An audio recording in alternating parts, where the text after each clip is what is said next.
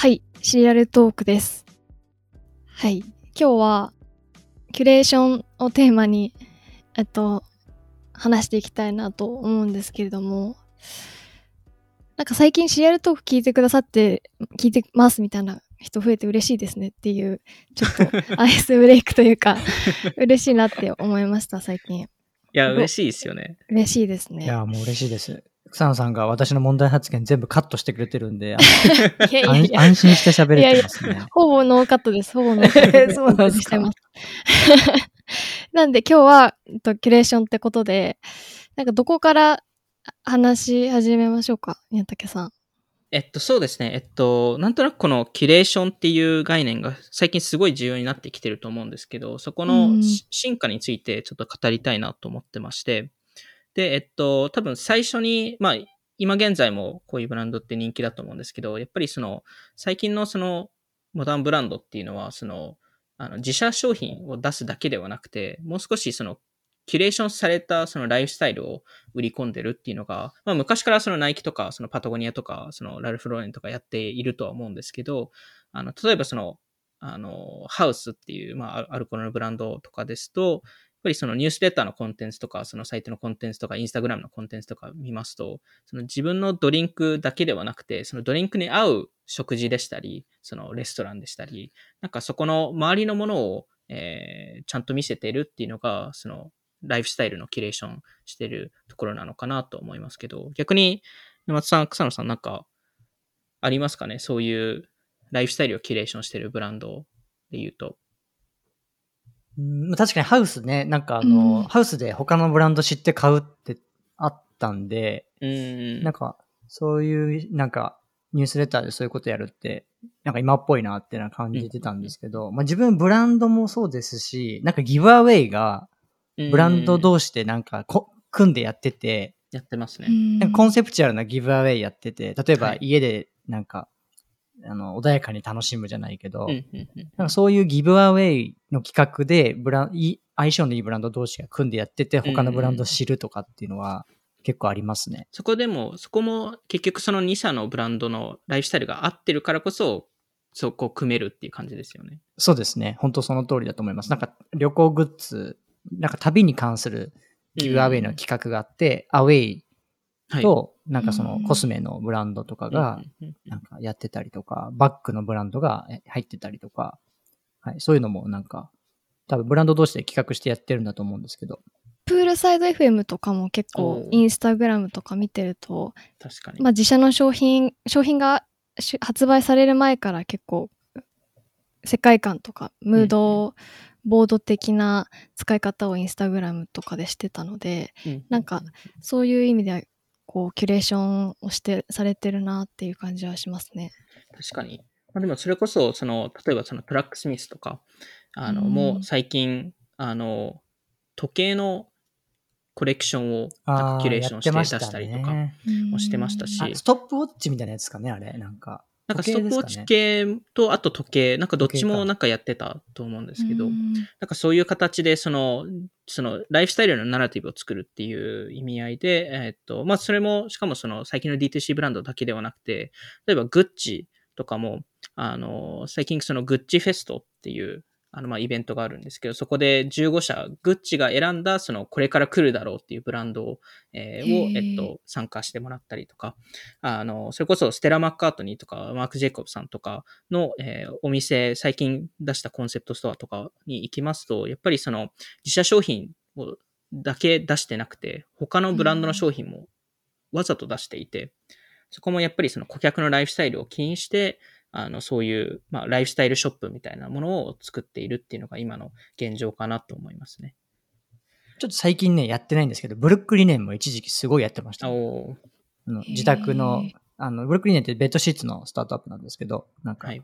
あの、植物のスタートアップの製品を置いたりとか、家具のやつを置いたりとか、まあいろいろやってた時期がありますね。やっぱり、なんかそういう取り組みって、なんか結構、あの、まあ、その、やる時期とやらない時期ってなんか結構トレンドがあるかなと思うんですけど なんか最近はちょっと増えてきたな、かなと思いますね。で、そこと同時に、あの、その D2C のマーケットプレイスとか、その、そのブランドがキュレーションするのではなくて、まあ他社がキュレーションしたりとか、その複数のブランドが集まる、集まる場所えー、っていうのも増えてきたかのかなと思ってまして、だからこそ、まあ、ザ・ファシネーションが調達最近したりとか、まあ、サブスク型もここに入ってくると思うので、まあ、例えばボックスとかその日本のお菓子を、えー、いろんなブランドを集めて、それを提供するっていう形でしたり、それこそ、あの、ホールディングス系の会社とかですと、前、あの、シリアルトークでも話したパターンとか、この領域に入ってくると思うんですけど、うん、なんか、ここに関しては、なんかその特徴とかってなんかありますかね？うん、特ちょう、なんか、あの、まあ、パターンの話今出ましたけど、パターンはやめてましたね。ブランドオリジナルサイト。あ、や、やめて、やめて、イコールパーツのサイトがなくなって、なんか前、前、あ、両方やってて、これは新しいモデルだねって話してたじゃないですか。はいはい、はい、なくなりました、イコールパーツ。でで、もう完全にその、キュレーションというか、あの、マーケットプレイス、パターンっていうサイトで、あ別々のブランドのサイトがなくなって、あそうですそうです。で、パターンブラン、パターンっていう、ホールディングスの、えっと、はい、サイトだけを出したっていう、そういうことキュレーションサイトを出したっていうところですね。キュレーションの方に振り切ったって感じに今なってて、えー、なんで、あの、ま、イコールパーツってあの、キッチン、あの、製品のサイト行くと今、パターンブランズの方にリダイレクトされるんですけど、えー、ちょっと、まあ、マーケットプレイスの方に振り切ってはいるんですけど、なんかちゃんとそのパターンとかは、あの、自分たちのコンセプトに基づいて、家の時間を楽しむとか、うん、単純にいろんなものをガチャガチャ売るんじゃなくて、なんかその一つのコンセプトのもとに、あの、相性のいいブランド、自社ブランドか、あの、他社のブランド関わらず集めていっているっていうのは、まあ、あるかなと思っていて、まあ、そこはなんか他のキュレーション系でもなんか共通してるような気がして、ソーシャルグッドなプロダクトを集めてるだけのマーケットプレイスがあったりとか、なんかやっぱコンセプトがすごい重要なのかなとか、個人的には思いました。まあ、そんな中で、やっぱりその、なんかその、キュレーションっていうのが、ここのブランドが集まると、その、まあ、その、ブランドを軸に動くっていうのから、ちょっとずつ変わってきてるっていうところもあるのかなと思ってまして、まあ、それこそ、その、オフトピックとかでもクリエイターエコノミーについてよくあの話しますけど、やっぱりそのブランドから人への信頼っていうのがあの、動いてる中で、やっぱりそれ、そこってその D2C 業界とかでもそういう、こういう、あの、キュレーション型のマーケットプレイスとかでも変わってくるのかなと思ってまして、まあそもそもこれだけコンテンツ量がある中で、ブランドがどう、あの、自社のサービスを見せるのかっていうところで、やっぱりその、ただただ広告出すだけだと、やっぱり足りなくなってますし、あの、結局、これだけコンテンツが集まると、そのコンテンツ、いいコンテンツが何かっていう選ぶ人が今度出てくると思ってまして、それがキュレーターっていう人たちだと思うんですけど、あの、まあ、だからこそこのキュレーターっていうのがそのテイストメーカーになったりとか、そのカルチャーを、あの、作る人たち、えになってくると思うんですけど、あの、まあ、昔ですとタンブラー、タンブラー上でブログとか、アートのキュレーションとか、まあ、ピンタレストもその服のコレクションとか、その家具とか、そういうのも、いわゆるそのキュレーションの一環だと思っているんですけど、まあ、特にファッション業界とかですと、やっぱりインスタグラムっていうところがすごい重要なところになってるのかなと思ってまして、で、日本でなんかこういうアカウントってどれくらいあるかわからないんですけど、アメリカとかその海外とかですと、その匿名の、うん、えー、インスタグラムキュレーターっていっぱいいまして。ありますね。やっぱり彼らってすごい今影響力を持っている人たちで、うん、あの、それこそそのインスタグラムアカウントで言うとヒデンっていう、えー、ところでしたり、リル・ジュピターっていう会社、あの、会社じゃない、えっと、個人なんですけど、ちょっとあの匿名なんで誰かわかんないですけど、あの、彼らのあのアカウント自体は特にオリジナルコンテンツ一切出してないんですけど、その本当に彼らがピックアップしたあの、投稿でしたり、デザイン。そうですね。っていうのをひたすら出すっていうところで、で、彼らは本当にテイストメーカーになってまして、それこそハイスノビティの人とか、そのラグジュアリーファッションブランドの人たちが常に彼らのアカウントを必ずチェックする、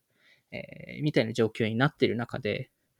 えー、その中でちょっと面白い取り組みがこの間ありまして、えっと、リモア、えー、がやった取り組みなんですけど、あの、この間、あの、リモアが、えー、その、プロモーション用の写真撮影をしたんですけど、その写真を、その自社の広告とか、そういうのに出すのではなくて、その匿名のインスタグラムアカウントの人たちに DM で送って、なんかもし、これ興味あるものあれば、オリジナルコンテンツなんですけど、あの、インスタグラムキュレーター専用コンテンツなんですけど、あの、フィーチャーしてくれませんかっていうのをくれて、別にお金も、のやり取り何もないんですけど、ただただもし、その、面白いと思思えば出してくださいっていうところで、まあ、なんかそういうインスタグラムキュレーターをこれだけそのリモアみたいなブランドが活用するっていうのは、やっぱりすごい面白いなと思ってまして。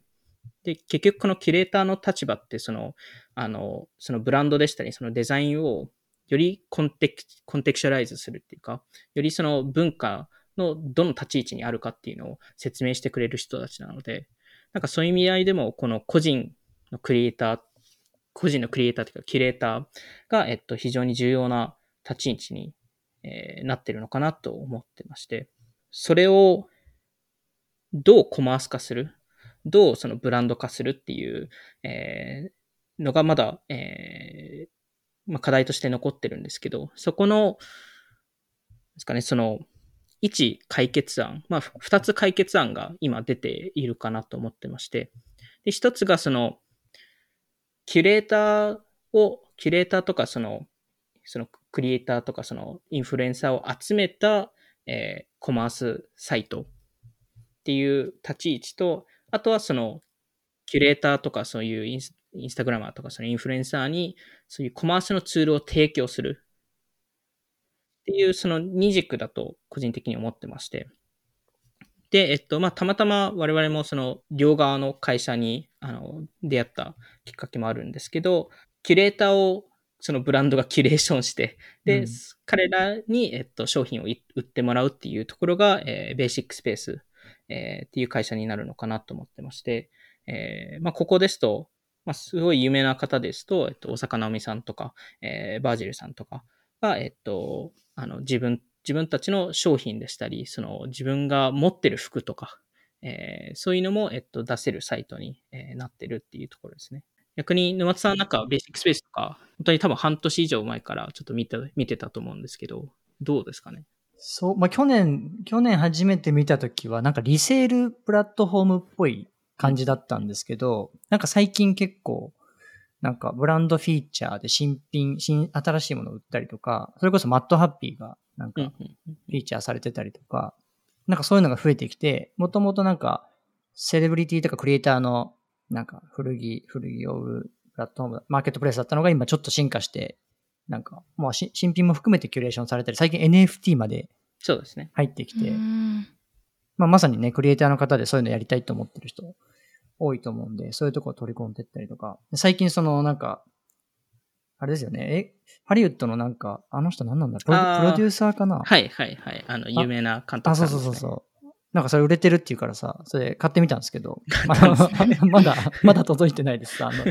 転送倉庫待ちです。まあ、それこそそのプラットフォーム内で、そのブランドさんもいれば、そのキュレーター、まあ、インフルエンサーの方もいるので、そこのマッチングも、まあ、その裏でやってるっていうところで、まあ、そこで自社商品を作るとか、そういうのも全然行われてるっていうのはありますね。UX がやっぱね、ベーシックスペースはすごい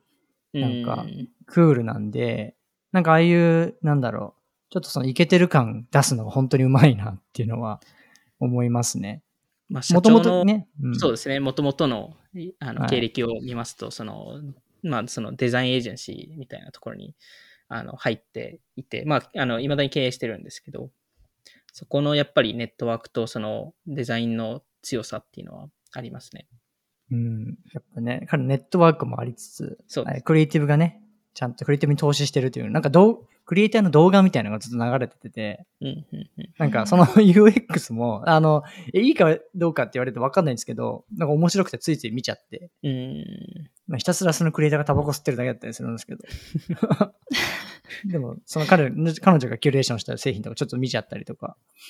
ちょっと独特ですね。なんか、単純にそういうウェブサイトで物を置いてキュレーションとかじゃなくて、なんかもう少もう少し没入感があるというか、うんうんうんそういう体験を作ろうとしてるのをなんとなく感じてて、なんかイベントの紹介とかそういうのもやってますよね。そうですね。まあ、そもそも、その、あの、誰でも売れないプラットフォームなので、ですあの、招待制であって、今多分、本当に200人とかしかうん売り手がいない状況ではあるので、まあ、そこもやっぱりそのちゃんとキュレーションして、その売り手側を選んでるっていうのが一つの、その、まあ、その、会社がキュレーションするっていう意味合いで。なんか10年ぐらい前に、アハライフっていうキュレーション EC みたいなのが、割とその、クリエイターが、テイストメーカーがクリキュレーションしますみたいなコンセプトで、なんか立ち上がって、まあ、まだサイトあると思うんですけど、一時期そのアメリカで話題だったんですけど、なんかやっぱ、なんだろうな。全然パッ、パッとせずに言ったら失礼なんですけど、なんかもう、そうですね、時代が早すぎたのかな。うーん、まあ、なんかその時はれないですよね。うん。やっぱり、タイミングは重要ですからね、こういうのは。多分その時って別に情報とか物とかもしかしたら溢れてる感がオオンライン上でなくて、今ってもうそういう情報、さっき哲郎も言ってましたけど、情報も多すぎるし、いろんなもニュースもあるし、なんかその、それをちゃんとキュレーションしてもらうことに価値がすごく出てる気がしていて、だからその時とのなんか状況の違いはあるのかなと思いました。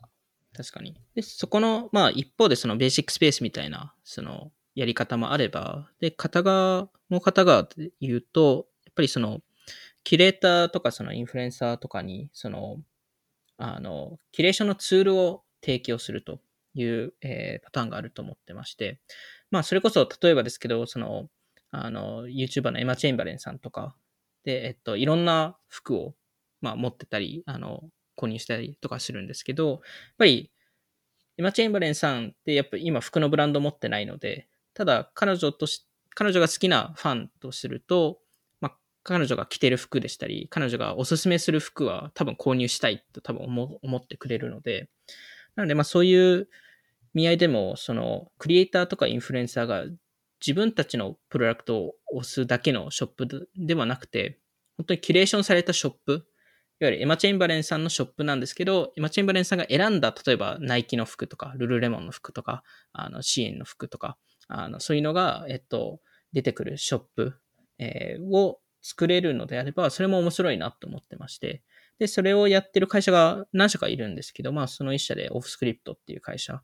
がいたり、えっと、カナルショップっていう会社が、いたりするんですけど、なんかそこはどうですかね？なんか需要はありそうですかね？そういう。すごいでもあると思いますけどね。なんか日本だと結構そういう楽天ルームとかのインフルエンサーの方が使ってたりするのでなんかそこで使ってる家具とか服とかなんか小物とか見れたらいいなっていうふうには思いますね。やっぱり、まあ、ここの多分一つの課題としすると、やっぱりアメリカとかですと、まあ、ショッピファイもあれば、ウーコマースもあれば、いろんうなんプラットフォームがあるので、で、いろんなブランドがいて、いろんなインフルエンサーがいるので、やっぱりいろんな連携が必要になってくるっていうところですし、そのまずそのいろんなそのショッピファイのプラットフォームとかと連携とか、そういうのが全部必要になってくるのと同時に、あの、スリーサイデッドマーケットプレイスなので、ユーザーも獲得、その購入者も獲得しなければいけなければ、インフルエンサーも獲得しなければいけなければ、ブランドも獲得しないといけないっていう、まあ、かなり大変な、あの、授業だと思うんですけど、まあ、それを、それに挑戦して、あの、行くブランドっていうのが、えー今後増えてくるのかなと思うので、まあ、そう、そういう形で、その、キュレーションっていうところをスケースケールする会社が、スタートアップが、えーこれからちょっと増えてくるのかなと思ってまして、まあ今ですとやっぱりその購入するのってもう本当に簡単になったっていうところなので、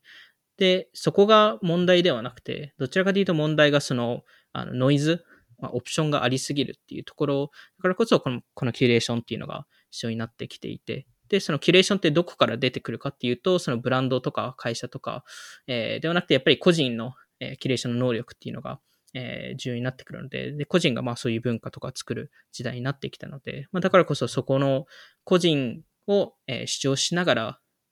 そのプラットフォーム化する、その EC コマースの体験を作るっていう会社の需要が今後出てくるのかなっていうふうに思いました。なんかワービーパーカーとかも最近インスタグラムのアカウントとコラボして雑誌とか作ってましたよね。うんなんかそれも